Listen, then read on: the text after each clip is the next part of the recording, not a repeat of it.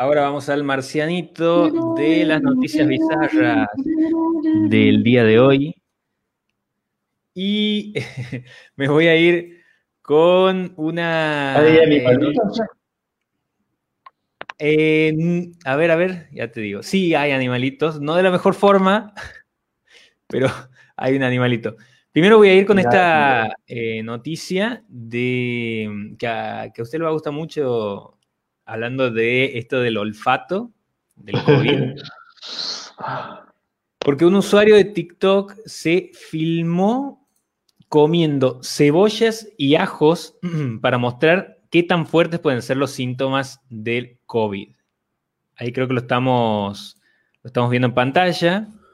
What's going on, guys? I am currently COVID positive and I can't taste anything. Everyone keeps telling me to try and eat like some nasty stuff, but I don't have any Ahí está nasty cortando stuff la, right now. la cebolla. Le, le acaba de dar positivo COVID y que no puede oler ni, ni le siente el gusto a nada. No, sí, claro, Just to perdió el see what gusto y it's el like. So olfato. here's an onion. Entonces se manda la cebolla cruda así, sin drama. Ni siquiera llora cu- cuando la No. corta. nada. Ahí la baja con. Shot of lemon juice. Ah, jugo de limón. jugo de limón la baja. No le hace nada.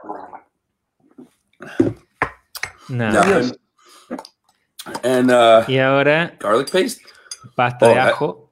That would hurt. Se la manda también. Sin problema. Nothing. This is a crazy virus. Check out this painting.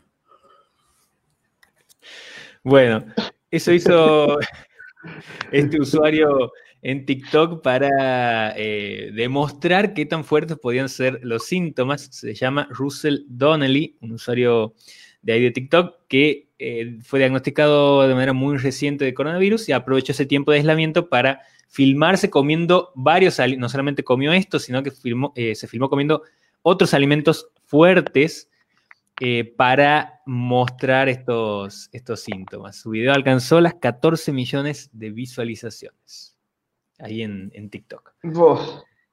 14 Bueno. millones, una con la de recién. Qué fuerte. Eh, cuando nosotros nos agarre tenemos que hacer lo mismo, ¿eh? Aquí, lo hacemos en Tenemos vivo. que- ¿Qué claro. comemos de fuerte, de, de- de- de picante? Y podemos pensar en, ah, claro, algún ají, podría ser. Esos ají Claro. eh, mexicanos. tengo, sí. Sí, lo podemos mandar en vivo. A ver, a ver qué pasa. Bueno, No va a pasar nada, ya saben. a ver qué pasa. Eh, y ahora voy a mostrar esta otra noticia que va a dar mucha impresión. No, ¿por qué haces eso? Bueno, Ahí estamos No. viendo un sujeto acostado, un pescado, ¿qué está pasando ahí? Bueno, este hombre de 40 años tuvo que ser trasladado de urgencia a un hospital de la ciudad egipcia de Beni Suef, luego de que un pez vivo ingresara a su garganta y casi lo asfixiara. Eh, el- esto ocurrió el 7 de noviembre, cuando este pescador llegó a la guardia médica del hospital, retorciéndose y sin poder hablar, según los ese reportes. pescadito no se metió solo ahí, ¿eh? No, no, ahora vamos a ver cómo llegó ahí.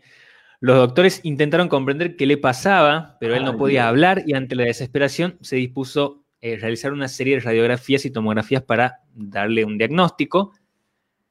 Eh, y cuando los resultados salieron a la luz, los jefes de la guardia descubrieron que había un pez vivo en la entrada de la tráquea y decidieron intervenirlo inmediatamente.